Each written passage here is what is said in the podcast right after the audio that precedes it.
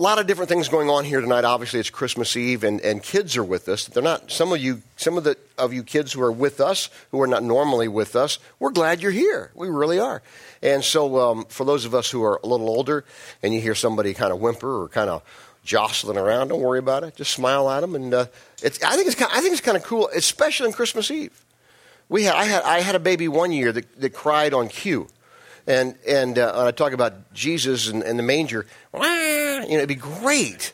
But that was a special little baby. So we, we, we just we can't we can't ask for that every time. But anyway, just want to make you aware of that, all of us, and uh, we're really really glad to have all the all the kids with us. Galatians chapter four says this. It's one part of one verse. When the set time had fully come, God sent His Son, born of a woman. When the set time had come, Another Bible translation reads, when the fullness of time came. So before we go to Luke chapter 2 and read the, that first Christmas night, Christmas Eve night, um, what does that mean? What it, you know, that's an interesting statement, the, the fullness of time.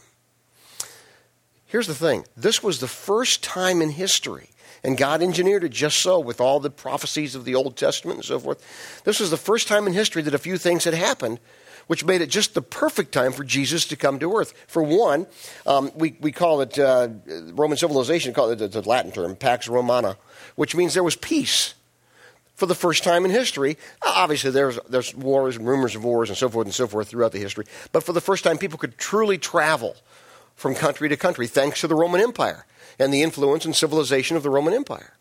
And that, of course, would be key to the spreading of the gospel.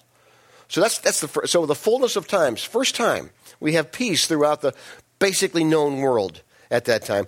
Again, thanks to the, uh, the, the, influence of the Roman Empire. Another thing, they, for the first time, have a, a, a road system that, go, that goes from country to country, really from continent to continent. Again, we're talking about a small area of the world, but it was the, all, all the known world at that time. And they have a road system. We look back on those, some of those roads, if you've ever been to Israel or even, even some other of those uh, Near Eastern, Far Eastern, whatever, some of those European countries, even what used to be their roads, uh, we look at them, they're very primitive. Keep in mind, for them, they were terrific. You know, all of a sudden, there's not, you know, there's not trees in the middle of every. There's a road where I can go from one country to another, and even from Asia to Egypt, from Egypt to Asia to Europe. Um, uh, just a pretty amazing thing for those folks. That's part of the fullness of the times also, the third thing was they had what, again, Latin term. Thought I'd give you a little Latin here on Christmas Eve. It's just sort of just feels like it should go together, right? Um, lingua franca is the Latin term, and by that I mean this. This was because of Greek civilization. There was a common tongue. It may not be your mother tongue, but there was a common language in which you could communicate with others. That was what we call Koine Greek. I learned Greek in college, and the first time I went out, and we I, was in, that was near Birmingham, Alabama, and the first time that I went out, and they have a bunch of little hot dog stands, all run by a bunch of Greek guys. And um, I tried, I tried out my, some of my Greek on some of those guys. They were like, "What is wrong with you?" It was kind, it's kind of like speaking Beowulf English today. Okay, I mean to, to, those guys, it was it was just a, it's a different kind of Koine Greek is a very precise language. That was the language, the common language of all the peoples because of uh, the influence of the Greek civilization in the Roman Empire. So, small coincidences? Maybe, but I don't think so. Fullness of times came. God sent his son, Jesus. Now we go to Luke chapter 2.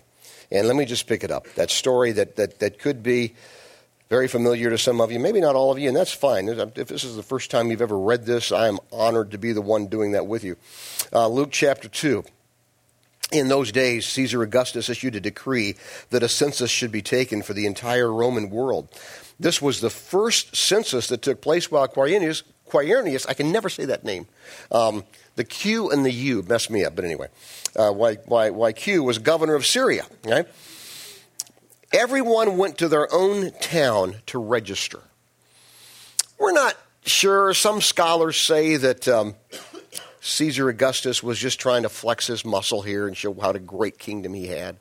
Um, others believe it was just really for one purpose, which seems even more logical, for the purpose of taxing uh, uh, uh Israel, for the purpose of getting more money out of them. And uh, for whatever the reason, it happened. It happened, I believe, because it was prophesied about in the Bible, in the Old Testament.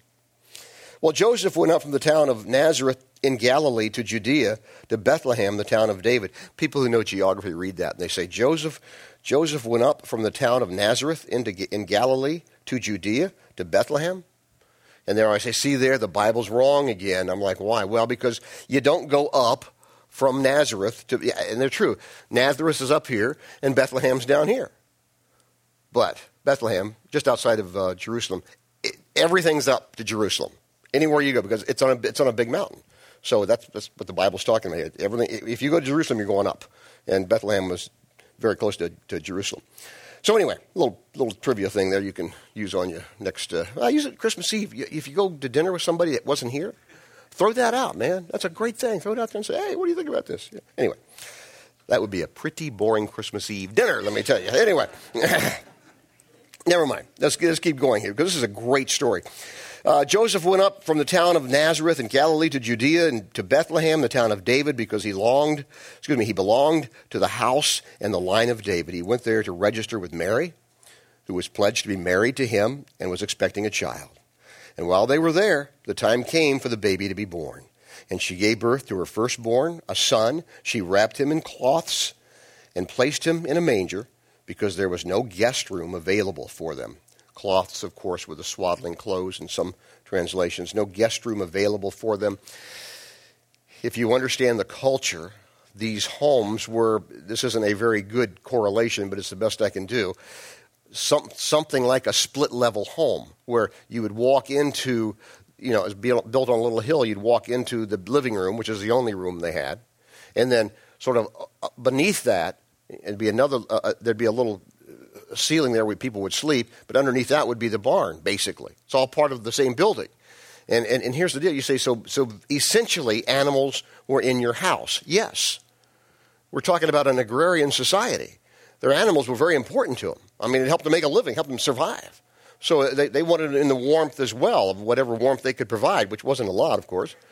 But that's the kind of thing they want. So, so Mary and, and, and, and Joseph and, and, baby Jesus at that point are really in the barn level of this house because there's no place else for them. And, uh, that's, and they literally used a hay manger to, for, his, for his bed. And uh, that's what happened. Now, side events going on at that point. Verse 8 there were shepherds living out in the fields nearby, watching over their flocks at night. An angel of the Lord appeared to them, and the glory of the Lord shone around them, and they were terrified. Of course they would be. The angel said to them, Don't be afraid. I bring you good news of great joy that will be for all the people. Today in the town of David, a Savior has been born to you. He is the Messiah, the Lord. This will be a sign to you. You will find a baby wrapped in cloths and lying in a manger. So, I mean, put yourself in the place of the shepherds for a moment. They're like, Whoa. An angel of the Lord appears to them. Wow. What? I mean, here you are, you're half asleep. You're watching a bunch of stinking, stupid sheep, and they are both that. I've had, I was raised in a farm. I know what sheep look like and smell like, and they're stupid. And, um, I mean, they really are. I mean, just but that, that, neither here nor there, they're just, sheep. And here they are. You don't have to do a whole lot to take care of them. They're just sort of, you know, you can see these shepherds just sort of leaning up against their staffs, probably talking about whatever's going on. And, hey, what's going on? I don't know. Hezzy, what's going on with you? And all of a sudden, boom, an angel just, I don't know, ah, hey. And they're like, now these probably these guys probably went to Hebrew school or, or whatever, and they, they kind of know a little bit loosely about the prophets and, and, and that there was a Messiah that, that was prophesied to come. And they're like, oh, Hezzy, this is it. This is it, man. Yeah. You know, so they're, they're blown away. But what, look what happens next. I love this part. This, this had to just put them over the top. Suddenly, a great company of the heavenly host, angels, appeared with the angel, praising God and saying, Glory to God in the highest heaven, and on earth peace to those, love this next line, on whom his favor rests. Who's that? That's me. That's you. Upon whom God's favor rests. Love that. Never get tired of hearing that. All of a sudden, these guys, wow, boom, boom, boom. Here's this angelic choir singing the Hallelujah chorus. Wow, boom. Amazing stuff. And these guys are sitting here. I mean, you can just, poor shepherd guys like, golly. And, and somewhere in there, I imagine some of them registered because, because some of them knew, not all. Wow, this is it. It's the Messiah. This is it. This is it. We're living it. We're seeing it. Amazing. Well, verse 15 when the angels had left them and gone into heaven, the shepherds said to one another, Let's go to Bethlehem. Let's see this thing that has happened, which the Lord has told us about. So they hurried off and they found Mary and Joseph and the baby who was lying in the manger. And when they had seen him, they spread the word concerning what had been told them about this child. And all who, who, all who heard it were amazed at what the shepherds t- said to them. But Mary treasured up these things and pondered them in her heart. The shepherds returned, glorifying and praising God for all the things they had heard and seen, which, which were just as they had been told. There it is. They're like, wow. And they're going back, and, and I want to tell you, that, that, that had to be a, a band of merry men right there. There were some guys pretty, hey, wow, we just saw the Messiah the one who we've been reading about back there in the book of Micah and the book of Isaiah, back there in the Old Testament. They didn't call it an Old Testament, but that, that's what we would call it today. We just saw him. Wow, this is great. The Messiah is here. Now they had they had some some expectations as to what the Messiah might be doing and some stuff that they would have to later on adjust. But what an event this was for these guys, these shepherds, and how all of a sudden what do they do? They respond by by by telling others and by living a you know, just joyful. So, two things here I want to get out of this. Two just very simple things that I, uh, I want you to. The first one is this You are the recipient of God's favor. If you think of nothing else at Christmas time, I want you to think about that. That when that, when that verse says, Glory to God in the highest heaven, on earth, peace to those on whom his favor rests. God loves you more than you can possibly imagine, and he, he came and sent His Son to earth so that you could have access to God, so that you could have a relationship with your Creator. Don't forget that. Pretty basic 101, but don't forget that. We need to be reminded of that over and over and over again. God sent his son to earth so that we could have access to God, thus a relationship with God, but also that we could, so that we could have forgiveness of our sins of which we needed. I'll speak for myself on that one. But for all, we needed badly. God sent his son Jesus to earth not only that we could have access to God, not only that we could have forgiveness for sins, but that we would have eternal life. And he provides that, and that's the hope that he gives us as we understand who Christ is. So, so the first thing I want you to walk away with is I am, for some humbling, unknown reason known only to God, the recipient of His amazing love. Second thing, how are you going to respond to that? How are you going to respond to that? We know what the, we know what the shepherds did. The shepherds they immediately ran to see Jesus, and then they ran and they left and started telling everybody about Jesus. It affected their lives. Um, the question really then comes down to me is what will be my response, not just one time, but what will be my response to, to, an, to an understanding of the love that God has for me. How am I going to handle that? What am I going to do with that? How's that going to work in my life? Might be a simple way, it might be a big way. I'll tell you, I was thinking about this. I was really contemplating this today. Took a little walk in the nice, uh, nice breeze, you know, nice balmy breeze outside there, and enjoying the sunshine and nice little breeze. And um, people, it was cold out there, okay? Just so you know. Anyway. But no, seriously, I was taking a little walk just thinking about this. And, I, and it, it, occurred to me, it, I, I, got inspired. I, I remembered a, an old, old friend of mine who's now, now with the Lord. His name is, and, I, and he was at the first church. So here, before I go into that, let me just say this. Um, got ahead of myself just a little bit. It inspired in me that, that, that creative bone that, that's, that's there somewhere deep inside, or maybe tissue is more like the term. Um, and uh, I said, you know, I need to write a poem. I've done that one other time. If you weren't here, those of you who come regularly, it was back last summer. I did. I wrote a poem on David and Bathsheba. It was. You remember? That was a great poem. That was just a great poem. That was just amazing. Anyway, uh, if you want that, I'll be happy to share it with you sometime. But anyway, it might be published by now. I can't remember. But anyway, anyway, um, I, was, I was inspired to write a poem about my friend Azel. Now, Azel, you, you, I, before we do the poem, I got to tell you a little background because the poem won't make any sense if I don't tell you about Azel. Azel was in the first church that I pastored back in Birmingham, Alabama, Roll Tide. And uh, it was one of those, it's one of those instinctive things. You can't say Alabama, Roll Tide without, it just, it just it's, it's intuition. You can't help it. But anyway, um, it was that first church. And, uh, sorry, I got other SEC people who aren't happy right now. I just became pastor. I'm 27 years old. Just, I mean, months, six months out of school, my degree in theology. Which arguably, well, not arguably, which is too young and not inexperienced, not experienced, whatever. It, it, for some reason they asked, I accepted, and it was, it was terrific. So they announced me I'm pastor, and the first one of the first guys come up to me, his guy's name is Azel. Isn't that a good southern name? Azel. Isn't that a great name? Anyway, Azel comes up to me and he says, Pastor, Pastor. The first time anybody ever called me Pastor, you know, and I'm like, I'm like 27. I'm still trying to, you know, figure out where I am in life. And uh, Pastor, Pastor, he says, I, I, want to help. I want to help. I want to help. And I'm like, what do you need? I'm like, I, I don't really need anything. But oh no, you need something. I, I can help. I'm retired. I can do stuff.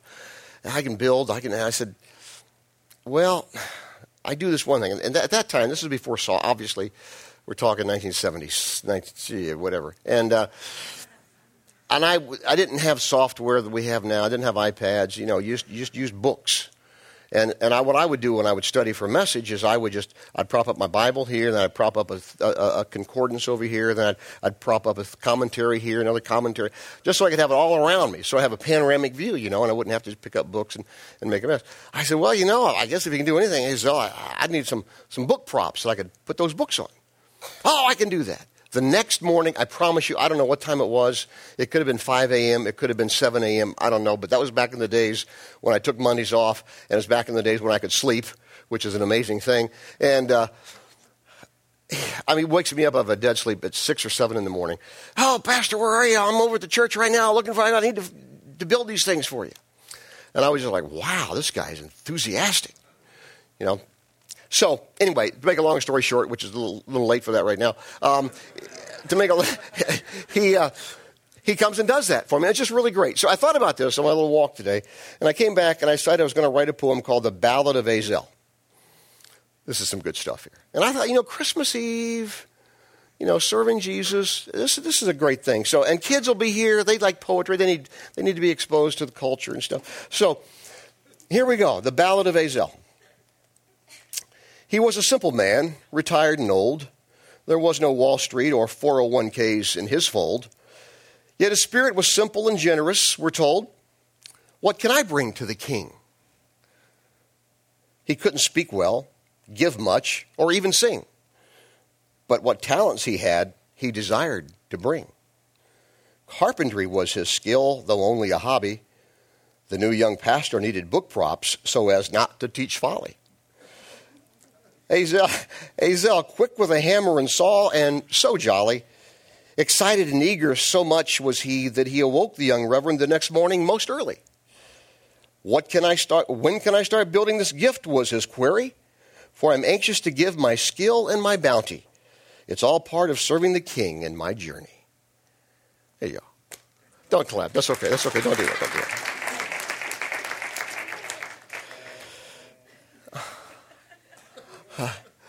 Came from over here somewhere. Um, hey, listen, let me just tell you this. Uh, the point is, and it's taken way too long to get there, um, I don't care who you are. I don't care what you got. I don't care what you don't got. I don't care how rich or poor, how talented or non talented. How are you going to respond to the message of the living Christ? Whether you can bring carpentry skills to help some poor idiot pastor, or whether you can serve people in some other capacity, whether that be giving money, whether that be bringing my skills and my talents to help in some other, some other way, whether that be simply in living my life out in a way of grace and gratitude, responding to Almighty God. It all counts. And that's what the that's the message of Christmas understanding the coming of Christ and responding with a life that honors who Jesus is and what he's done in your life. It's amazing. That's the message right there. And My prayer for you as you, as you, as you celebrate Christmas and Christmas Eve this year, my prayer for you is that you'll stop and you'll think and then you'll reflect and you'll just take the message. You know, how can I live in such a way that's going to honor the King of Kings, Jesus, who came to earth as a baby, lived, suffered, died, and rose again to give me life eternally and abundantly. Let's pray together. And as we get ready to pray, we're going to get the band to come back up and sing a song that I think will really, even more so, make this message more clear, talking about Emmanuel. God is with us. As they come, let me pray. Lord God, we are humbled and in awe and extremely grateful for the message of Jesus. And whether it be in simple ways, like my friend Azel wanted to do, just to serve you in any way he could, or whether it be in what some might perceive as bigger ways, we know that it, in your view, it's all good and it all counts. And we thank you for that. And we thank you for the love and the grace, the forgiveness, the redemption that comes in trusting this Almighty God, Jesus. And we celebrate that tonight. We thank you for that, and we give you the, all, the, all the thanks in the world as we think about you being Emmanuel. God is with us. Amazing. We thank you in Jesus' name. Amen.